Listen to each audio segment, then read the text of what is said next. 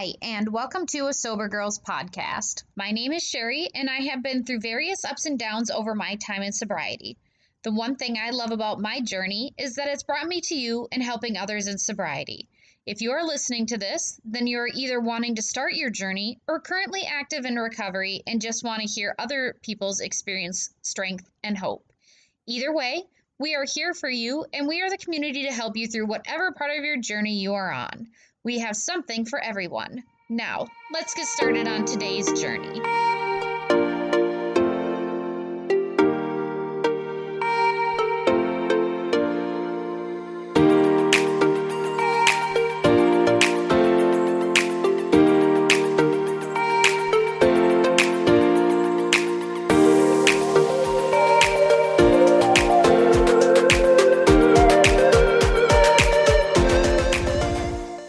Is up and happy Wednesday? I am so excited to be back with you this week.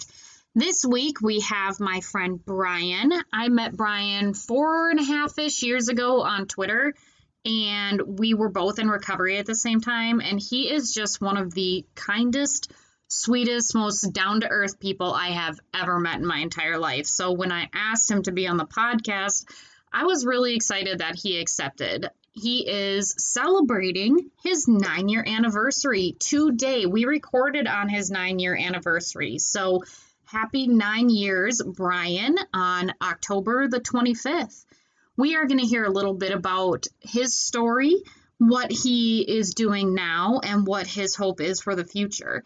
He also has a daily blog that he writes, and I'm going to link that onto the website so that you can go on there and follow it. It is a WordPress blog, and he also has an Instagram that you can follow, and he does these little daily videos, and they are just phenomenal. And I actually do include them in my daily readings because he has so much inspiration and he has so much knowledge he really has connected with his higher power in his program and he works those principles and he works those steps and his process and the way he thinks is just absolutely astounding. So, without further ado, here is myself and Brian.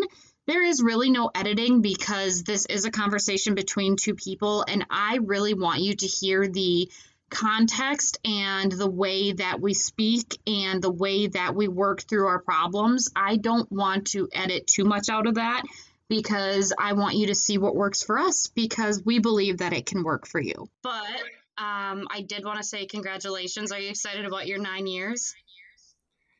Yeah, I mean, every year obviously is a milestone, but it just feels like um, some days it feels like I'm you know just started yeah. sobriety and then some days it's like feels like i haven't yeah. ever drank before that kind of thing so it's i mean it's always emotional you know there's a lot that goes into it obviously you know every day is you know it's not something you just commit to 10 years ago and then you don't have to work you know it's not something like that so right yeah it's just emotional that that's kind of the word to use i would say i think i think that once I hit like the one, two, threes, and fours, those are like such a huge milestone. And then five was like, oh my God, I'm really into this. And then like six and seven, I was like, oh, I guess I'm really doing this. And then as I stared down the barrel at 10, I was like, and once I got to 10, I was like, oh my God. And then I started seeing everybody else's sobriety. And the guy on Saturday had 43 years.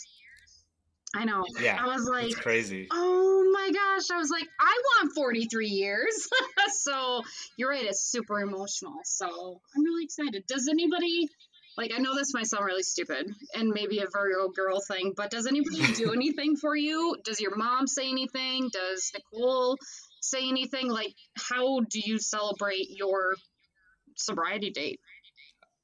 Uh, my mom, she definitely will obviously call me, text me, you know, kind words. Um, and then, I mean, we'll get together next weekend for the Vikings game, and you know, she'll cook food, and we'll kind of spend time together. That's kind of the reward. Um, my sister every year gets me a coin. Awesome. So every year of sobriety, she mails me one from Florida. Um, so that's cool. You know, kind of a, a little tradition there to open that up when you know, right around the time. Um, I don't know. For me, it's mostly just being by myself and like you know relaxing and that's I, I like that so um I like time to myself. That's I do. I mean, I have I have to work or I have to see people all the time, you know. So it's like, right. I just like to I just like to chill out. No, I am the exact same way. I do like when I hang out with people or when I want to be around people, I go hard, but then I like hermit for the next two or three months. I'm like, nope, I'm good. oh yeah, I'm, yeah. It's it's I incredible. I saw people I now. Mean, I'm I'm yeah. totally fine. it's like my friends know that I'm still exist, so that's all I need them. Right, exactly. Well, thank you for doing this. I really want this to kind of be casual, but I do have oh, some yeah. things I'm super interested in. And obviously, for me, part of the program is hearing other people's stories. So I would really like to, as much as you want to disclose, because this is a public platform. Um, oh, yeah. You know, I would like to kind of hear about when you knew for you, and you can lead up to it, which is fine. When did you know that it's either sobriety, death, or incarceration? Like, what was the moment? Or did you have one moment, series of moments, or was it against your own moment that someone told you, okay, it's time?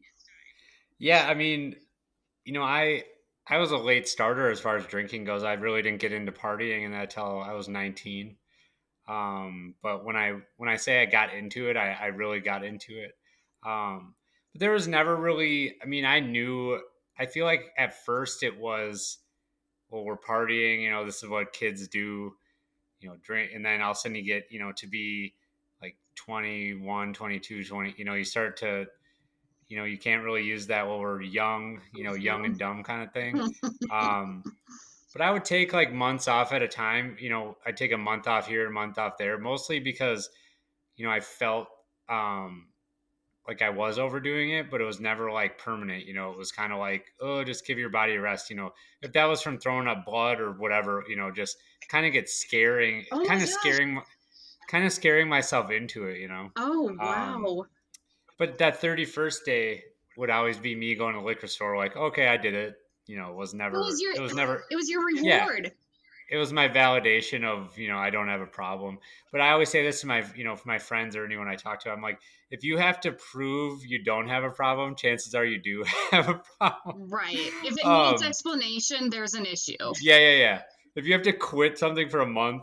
yeah you probably have a problem yeah. um but yeah i was um i mean yeah like i said it was you know month here month there but I mean, it was never. I was never like a. I need to drink all the time. Like it wasn't like wake up in the morning and eat. You know, there's all. I was more of a a weekend. You know, drink as from Thursday to Saturday. It was like I would drink as much as most people would. You know, probably in two weeks. I you guess you could say. It. Um, yeah, and um, I was in a relationship for it was like on and off for seven years. Um, and she she's a saint for sticking around that long. But you know, we would always, you know, be great, and then the weekend would come, and you know, I would do something, say something, you know, whatever it was, and um, you know, fast tracking. It was basically the same thing. Like we would try to make it work, it wouldn't work because of stuff that I did or said or you know whatever, and then we get back to a good place. I mean, it was always the best when I'd take those sober breaks because she's like, "Wow, I can actually like."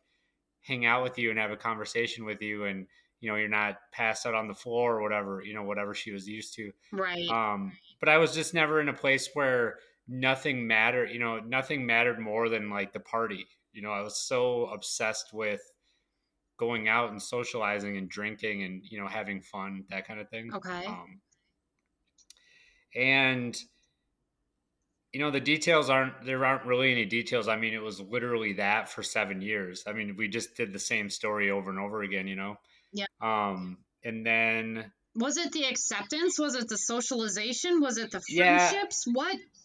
It had to do with high school. So middle school was great. You know i had a great time in middle school. It was fun. And then high school i like gained gained weight. You know weight is a big you know like weight is a big topic. Obviously, in high school, you go from being the king in eighth grade to being nothing in ninth grade, basically, because you run. You know, you where we were, it was sixth through eighth grade.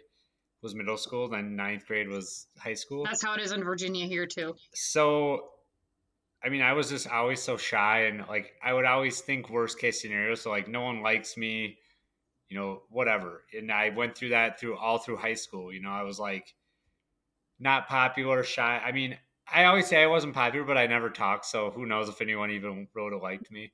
I always go back. I write about this a lot, but senior year, I there was a girl in my one of my classes. You know, we do yearbooks, right? Yep. So you pass it around, whatever. And this girl in my class, I think her name was Kylie, I think, and she she wrote something in my book, and it was, "It's too bad you just sat there." Oh my god! But but I always reflect now, and I'm like, that kind of sums it up though, because that's exactly what I did. But and I sat there, but I also like made it into a neg like it was everyone else's fault, you know, not my fault. Disease of like perception. yeah, I wasn't proactive in getting to know people. I just assumed everyone didn't like me, that kind of thing. um, but yeah, so the summer after high school, I, you know, completely changed as far as like a body transformation, whatever. And I've been able to, you know, be consistent with that um, how long God, I don't even want to think about when I graduated, but you know what I mean. I got you. Let's um, not go there. yeah, yeah, yeah. So, you know, I had that happen and then 19 um you know, girls started to be interested in me, you know, this kind of thing, you know. So it was like, oh wow, and then going out to the club or the bar, you know, whatever it was. And then girls liking me you know i almost felt like i was making up the four years of high school like after high school you know what i mean because yep. all my friends were partying had girls you know and i was just kind of like playing video games and smoking cigarettes and you know not doing really anything yeah. um so i think that de- i think that definitely had a lot to do with it though you know that like oh man all the stuff i wanted to do in high school i can do it now and then right. you know kind of got got crazy but um anyway so back to the girl I was seeing. She um, so April of 2012, um, I got a job offer in Iowa. So I um, yeah, I know it was a cool. It was a cool. It was a cool place though where I was working. Okay. Um, but it was it was West Des Moines, so it's a really nice area down there. But um, so yeah, we hung out a night in April, and you know, it was never. I don't think we went into it as like this was it because we'd always do that before, like, take care, I love you forever, but this isn't going to work. Right. We're never going to talk again or try again. You know, we did that so many times before. Um, but yeah, so we, she came over, we stayed up all night just talking about, you know, seven years basically. Um, and that time it was it, you know, that was the last time I've seen her was that night. So, oh, wow. Um, and like we've talked here and there like you know i hope you're doing well like back you know a little bit like that but nothing obviously you know like it was um but yeah so that happened packed my car up moved to iowa and we did even when i first moved there we even fell back into it though. She's like i'm gonna come and visit you know all this stuff and i'm like okay yeah we can make this work and I'm, I'm i'm really glad that it didn't you know because obviously in hindsight it's it's a good thing um but yeah, so I was in Iowa and doing the same old thing, you know, met people, always going to the bar, just having a good time. Um, and anyway, so I come back to Minnesota. I usually came up like Saturday night just to go to the Vikings games, like four hour drive. So I'd drive up after work, get here at night, go out with my friends, go to the game Sunday, wake up early Monday and drive back Ugh, to Iowa. That was like, God. but I didn't. I mean, I just wanted to party, so I didn't care. Right. Um, but so that happened, you know, for a while, while whatever was going on in 2012. Um, and they had two games, so they played Sunday, Arizona, then again Thursday night against Tampa Bay, and they were both home games. So I'm like, well, I'll come up Sunday like I usually did, and then I'll just stay like take vacation days, whatever, and then stay Thursday and go back Friday. And it was like, okay. So this was two games, you know, in four days. So it was like, I can't wait to party, you know, all this. Yeah. Yeah. You know what I mean? So Sunday comes and goes, you know, as normal. Like it was actually 2012. So my buddy Dave and I, wore uh, Romney and Obama masks to the game because it was right around the election. Oh my god. Everyone absolutely loved it. By the way, That's probably hilarious. won't get away with that. Probably won't get away with that now. No, you would be Um. I'm just telling you now. In this Um, economy, Brian. Yeah. Um, but yeah, so that happened. You know, the first game was good, and then Thursday night I met up with a buddy around twelve noon, and you know started drinking like we always did, and then. Uh, the game, I don't even know how we got in. Like, I, by the time we were getting into the game, it was like I was You you, were know, on one. I was on one, as the kids say these days. Um, but yeah, it was just like at the game. I remember kind of you know putzing around there for a little bit, and then my buddy Nick got kicked out. So I'm trying to find him, and he's like, "I'm in the parking garage." So meet him out there, and we get home. We get back to his house, and his roommate is there, and he's like, "Oh, I'm headed to the bar to watch the rest of the game." So we just you know went there um, with him. Um, got there, there had food.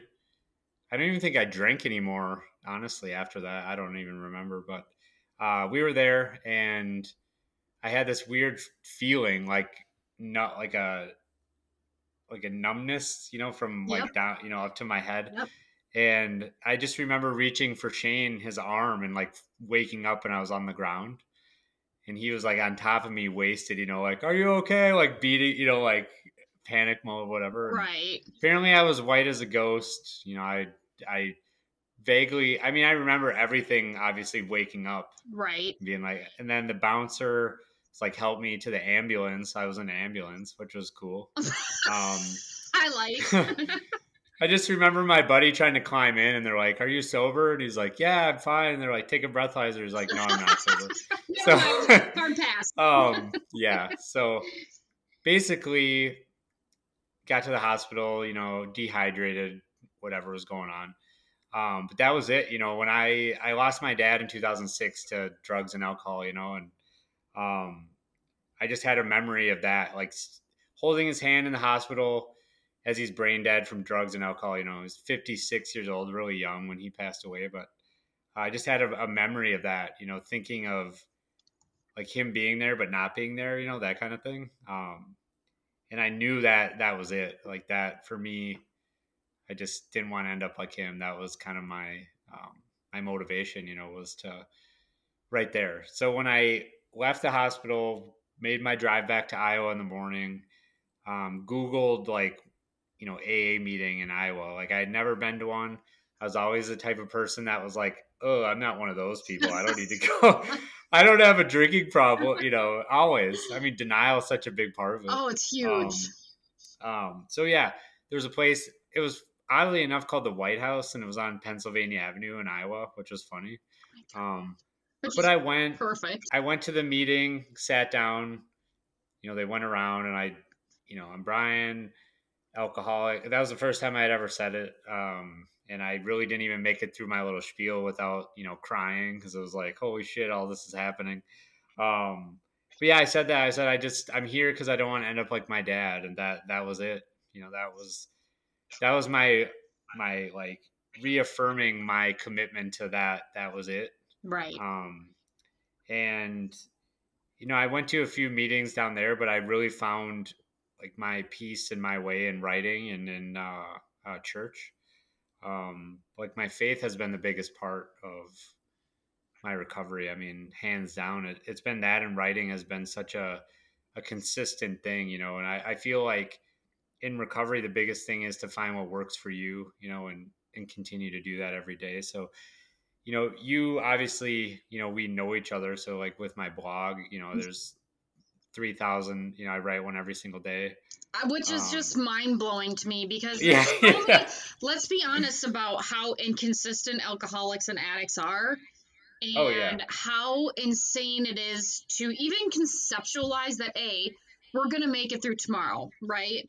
But now you are going to wake up every single morning and you are going to find time to not only vlog for five minutes and 38 seconds, but you're also going to do a full vlog throughout the day. And Yeah, that that is some consistency and that is amazing and i think it's interesting that you brought that up because i actually um, have found myself on the sober side of tik um, not tiktok uh, twitter And it's interesting because it's a bunch of different people. And a lot of people actually I have found don't go to AA. Um, and so for me, that's a little different. It's not that it, they don't subscribe to the steps or whatever, but they don't go to AA. So I'm very interested because that's such a huge thing for people. I want to hear about not that it AA didn't work for you, but you mm-hmm. said that your faith and writing and your vlogging is a really big thing. So tell me how you even came into writing that every day because journaling is really, really an important step in number 11 where we talk about meditation and prayer and our conscious contact with our higher power. So take me through your faith and through how that worked out in your blogging. Okay. Um, my faith is uh, 2013. Um, it's actually a funny story. So, well, there's some irony in it actually. But I was sober cabbing. I was sober cabbing a bunch of friends on St. Patrick's Day, uh, 2013, and one of the girls, you know, I was sober cabbing. We ended up dating each other. Random, you know, how random is that? um, anyway, so her family had attended this church, and you know, obviously we started dating. So she invited me, you know, and I I had never been a church person minus holidays. You know, like my mom would be like, "It's Christmas, we have to go." I'm like, "Okay." you have that one Christmas outfit hanging in the closet. Yeah, yeah, yeah. The one holiday outfit, yeah. Um, but yeah, so I was like, okay. I mean, for her, you know, definitely, of course, right. Um, anything and, for Carol. And it was um, getting there, and you know, there's it wasn't traditional, you know, like the pastor like standing up there and like, you know, that's how I was you know, used to going to, you know, not with music, you know, like live music and all. It was so different, you know, obviously than what I was used to. Um, the music was awesome. Um, and the message seemed more like geared towards, you know, now, like towards society, you know, what the problems that we deal with or struggle with every day. Yeah. the message wasn't just like read word from word out of the bible and you know you're trying to like figure out what they're talking about. You're going to um, hell sorry for you yeah yeah yeah. Yep. exactly. Um so it resonated with me and you know i've been going ever since. I i was baptized in 2017 i, I did it got rebaptized essentially um which was a big thing for me because obviously everything that has uh, changed in my life was a big part of that um kind of washing away, you know, who I was and, you know, kind of going into who I'm becoming, that kind of thing. Um, but yeah, it's just always been like I have routine. I'm very routine. So I like prayer, you know, in the morning, at night. Um, when I wake up, I have um, a book actually. It's called The Bible in 366 Days. So each day it has a different part of the Bible and you just read oh, that cool. day. And, and that for me is something that is a lot less intimidating than like having the whole Bible. Like, where do you begin? Where do you start? That kind of thing. Mm-hmm. So it just makes it easier for me to to resonate, you know, with what I'm reading, focus on what I'm reading, because I'm just one of those people. I've always been like had anxiety, whatever you want to, you know, all that stuff. Um, so when you have like a whole thick book, it's like uh, do I read? Then you feel like you're not reading enough. You know, are you? What? It, it was just always confusing as far as where to dive in, where to start, what you know, all this stuff. So this book to that's down to the day. So you know, I wake up, say a prayer, open to this day. You know, have a cup of coffee and read it every morning like that. And then obviously my blog, uh, the video, um, and then I have a book that's like a spiritual book at night that's the same way. It's just divvied up by the day. So i read that before bed. Like i have to do these things or like my day wouldn't even make sense. Like i there's so i've gotten into such a routine that it, it gets me through you know obviously choosing not to drink is another part you know that's you wake up and you're like guess what? I'm not going to do today. Drink. And then you kind of go from there you know? Right that's a big thing but the writing was really just by chance you know i was i think i was about 500 days into it 560 days into it or something like that. and I was just so um I was so like my mind was full. Like I didn't know at least when I drank I could forget about stuff for a week or two weeks, you know, I didn't really care. Right. But now like everything I had to process, everything that I screwed up everything that I said the wrong. You know, it was just all there. You know, it was all. I had no. I had nothing. Um, I apologize for and- that. Okay. oh yeah. Nope, you're fine. Um, so that and I just needed an escape, you know, somewhere to write stuff down. So I just made a WordPress account and started writing, and that I've been doing it ever since. Is it usually like Okay, so for me this podcast came at a really interesting time. I had been talking to um, a friend of mine who lives out in Washington, and she had made mention that I have all these really interesting stories, and I, um, she likes learning about addiction from me and things like that. And I had previously talked to a couple of other friends who said that, you know, we really like hearing from you. And I was like, okay. And, you know, my friend actually runs podcasts out on the West Coast. And so she helped me set it up. And it came at a really interesting time because I found in this process for me, there was things that were happening in my life that I truly had no control over. Um, things that were happening to me in the moment that this podcast actually has started helping me process as I say them out loud. And so I think it's really kind of cool that you're saying your mind is full. So when you when I do this podcast, I'm starting with the 12 steps only because I think that is important to the whole process. I think that's what's needed, but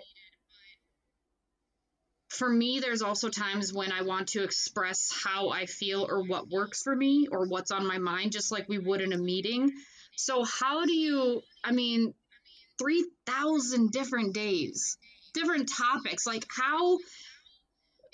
How do you think of what to write? Do you pray on it? Is it is it on your heart? Is it something you're dealing with? Like, how does that come to you? Well, I like to um I kind of get fixated on certain like poets or authors, you know, whatever. Um but I don't the topics I I find, so I'll like, you know, whoever it might be like Tolstoy for example, I see like a list of quotes from him whatever, I pick up the quote and then use my experiences with like take the quote and then write about how it relates to me. Oh my god. That is So, so, like, cool. you know, C.S. Lewis, uh, whoever, you know, you just get a topic that resonates with me, and then I'll write my version of the quote. You know what? If that makes sense, my version, like how it relates to me. It's kind of Yeah. like the little um, daily reflections books that we have for AA, and as Bill sees it, it's kind of like your own daily reflections, or as Bill sees it. You take a quote and you just Yeah. make it your own. Yep. That is so awesome. I really, that's really, really cool. So you are in school for um, addiction counseling, correct? Yes. Okay, correct. so what is the overall? Obviously, we know what the overall goal is. You want to help people in addiction, but are you? This was always my biggest step back. Was I'm an empath, and so I take things on. I haven't worked this program emotionally well enough to be able to handle other people's addiction. And I haven't been able to really get to the point where I don't want it more than they do. So, what is your overall goal, and what are things that you think you've learned through school that you might not have through your own personal addiction? Well, the biggest thing for me has been, um, you know, obviously I've met people, um, Instagram, Twitter, whatever, you know, in recovery. Um, but the biggest, the biggest shock for me has been, you know, the the realization of like, there's crazy, like compared to what my story is, or you know, the next person's story is, like, there's going to be things that like are unimaginable to me right now Yes. you know that people come in with and i just that's the biggest thing for me is like processing that because i i know i mean i've watched enough you know intervention or you know all those different kinds of shows to kind of Yep. Like well prepare myself in a way for like what's possible like what happens Oh, I like that. um, but I I just don't. I mean, obviously, until I'm in the room and this is happening, I, I won't really know the the kind of shock, you know, shock value of it. Um, but yeah, it's just it's exciting for me because I know like how much it means to me, you know, my recovery, right. and I don't want to. You know, I know it's obviously about helping. It's not telling them what to do. You know that that's. I think there's a common misconception, like with a with a addiction counselor, like, oh, they have all the answers for me, and I tell people um, all the time. You know, they'll I'll get messages. You know, how did you how do you do it? How how did you do this? How did you do that? And I I always have the same answer. You know, I'm like I'm not here to tell you how to do it. I'm just telling you that you can. I really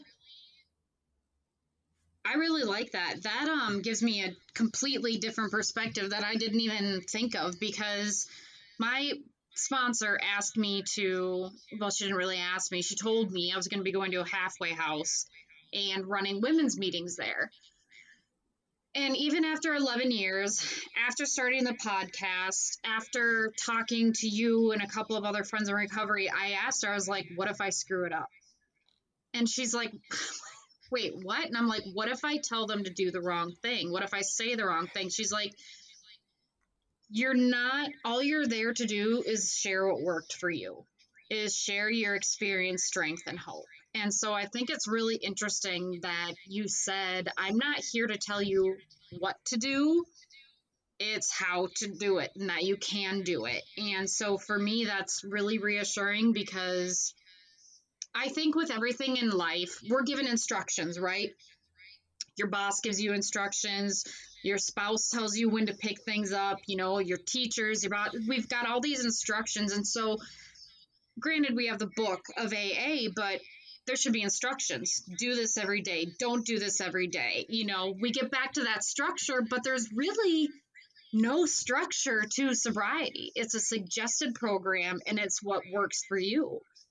Mm-hmm. and I love the fact that you said that your faith is really important because this has been a big concern for me. I'm also finding that a lot of people in AA are agnostic or don't subscribe to God.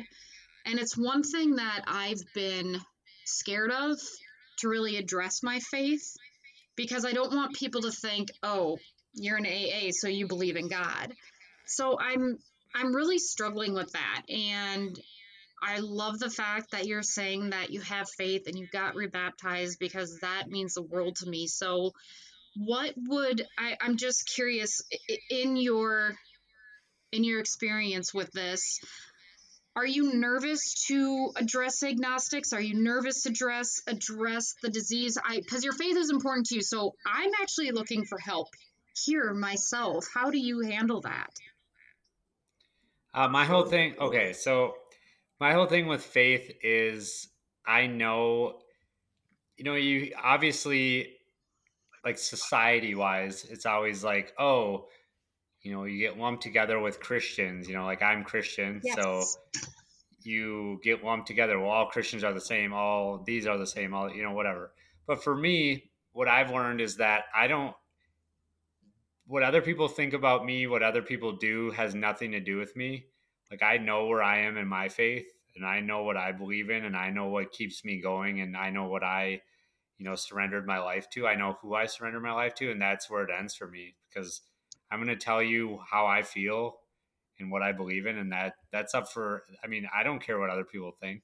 No you don't and that's one thing that i absolutely love and admire about you like i'm still at the point like in my sobriety even 11 years later where i'm like oh my god someone breathed the wrong way they hate me so yeah i'm just an overly sensitive person. That's how I am. So I'm getting there, but I love the fact that for you it's just like this is my faith, this is what I believe and this is what worked for me. It may not work for you. Exactly. That has nothing to do with me. So like when people are like I don't believe in God, I'm like why that has nothing to do with me. And I'm not going to I'm I am not in a place to say anything about them. Right. Because that if that's the way they feel, who am I to say anything about it? Right. So in the program, and it's oh, go ahead. Yeah, I mean, it, for me, like I said, you know, I went through so many years of my life, you know, trying to say the right thing, trying to do the right thing, trying to um, fit in, trying to get validation from people, you know, cool people as we used to call it, you know, the cool kids, or whatever.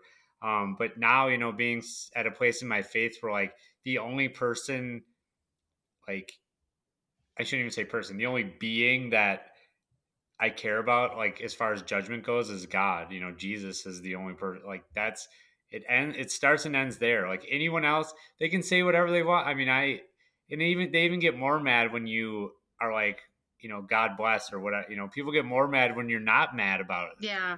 Yeah. Like when you just like laugh or smile, like people get more upset when you don't. And I'm like, hey, like I said, I'm not going to lose sleep at night over what so and so thinks because I know what I think and I know what I believe in. So. And that's real, and that's such a huge sticking point. I think it's why you're going to make such an amazing counselor because you kind of just you're stuck in who you are and you're not going to change. You're not going to change for anybody. You're not going, going to be a different person.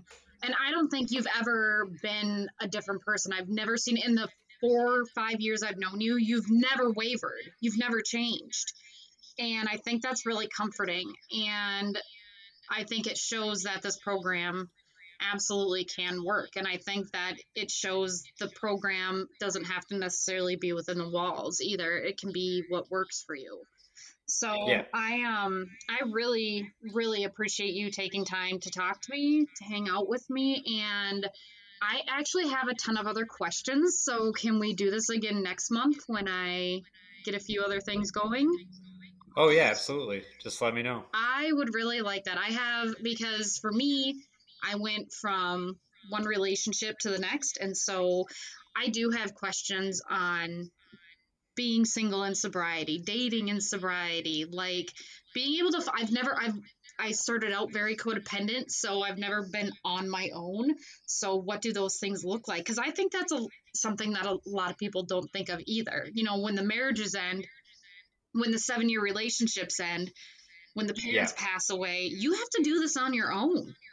Like yeah. oh, I know what you mean. It's yeah, so I would love to have you back on and discuss that and if that's something you're willing to do and oh yeah of course awesome yay okay well thank you so much brian for taking the time and i will get this downloaded and uploaded and since it's your anniversary week i really want to get it out this wednesday so i'm putting out right. this week's podcast for next week so tell your friends so appreciate it Thank not you. a problem i'm to hang up now and you have a good night you too Thanks. bye honey all right, fam. I hope that you really enjoyed today's episode. I am so grateful that all of you are here. I am also extremely grateful for Brian, his experience, strength, and hope. And I really wanted you to see through interviews and meeting new people that we all have different stories. As you could tell, Brian's story was a lot different from Tyler's story and a lot different from my story. So there is not one right or wrong story for any one of us. The point is is that we are willing and we are wanting to recover. And I hope that this episode gave you some faith and some hope and a message that you needed to hear. And along with my I am grateful for Brian, I am grateful for you. I am grateful for your friendship and being there for me and for allowing me to enter into your life, we have vulnerabilities and we have walls up. But I really believe that as we continue to work this program, we really want to carry the message to other addicts and alcoholics who still suffer. And Brian, you are definitely the epitome of what that means. You truly do carry the message, and I am consistently in awe of you. And so, thank you again for your time. I hope that you have a great rest of your week, family. And as you can tell, I can't talk because I've been talking for an hour. A great rest of your week, family. Next week, we will continue on actually in this fashion. We'll be talking about step 11 and our conscious contact with God. So I could not be more thankful that Brian was on this episode. He is exactly what we needed to slide right into next week and you have a good rest of your week and weekend. Thank you so much for hanging out with us on this episode of a Sober Girls podcast. I hope we were able to help you on your road through recovery, or if anything, help you understand that if you are not active in recovery but want to be, that you are not alone.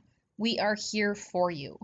Don't forget to subscribe, like, and follow us wherever you listen to your podcast so you don't miss another episode. Also, you can follow us on Instagram and Twitter at a Sober Girls Pod and online for show notes and other information about sobriety at a Sober Girls Podcast. Podcast.podbean.com. I hope that you have a great rest of your week, and until next time, fam, be well.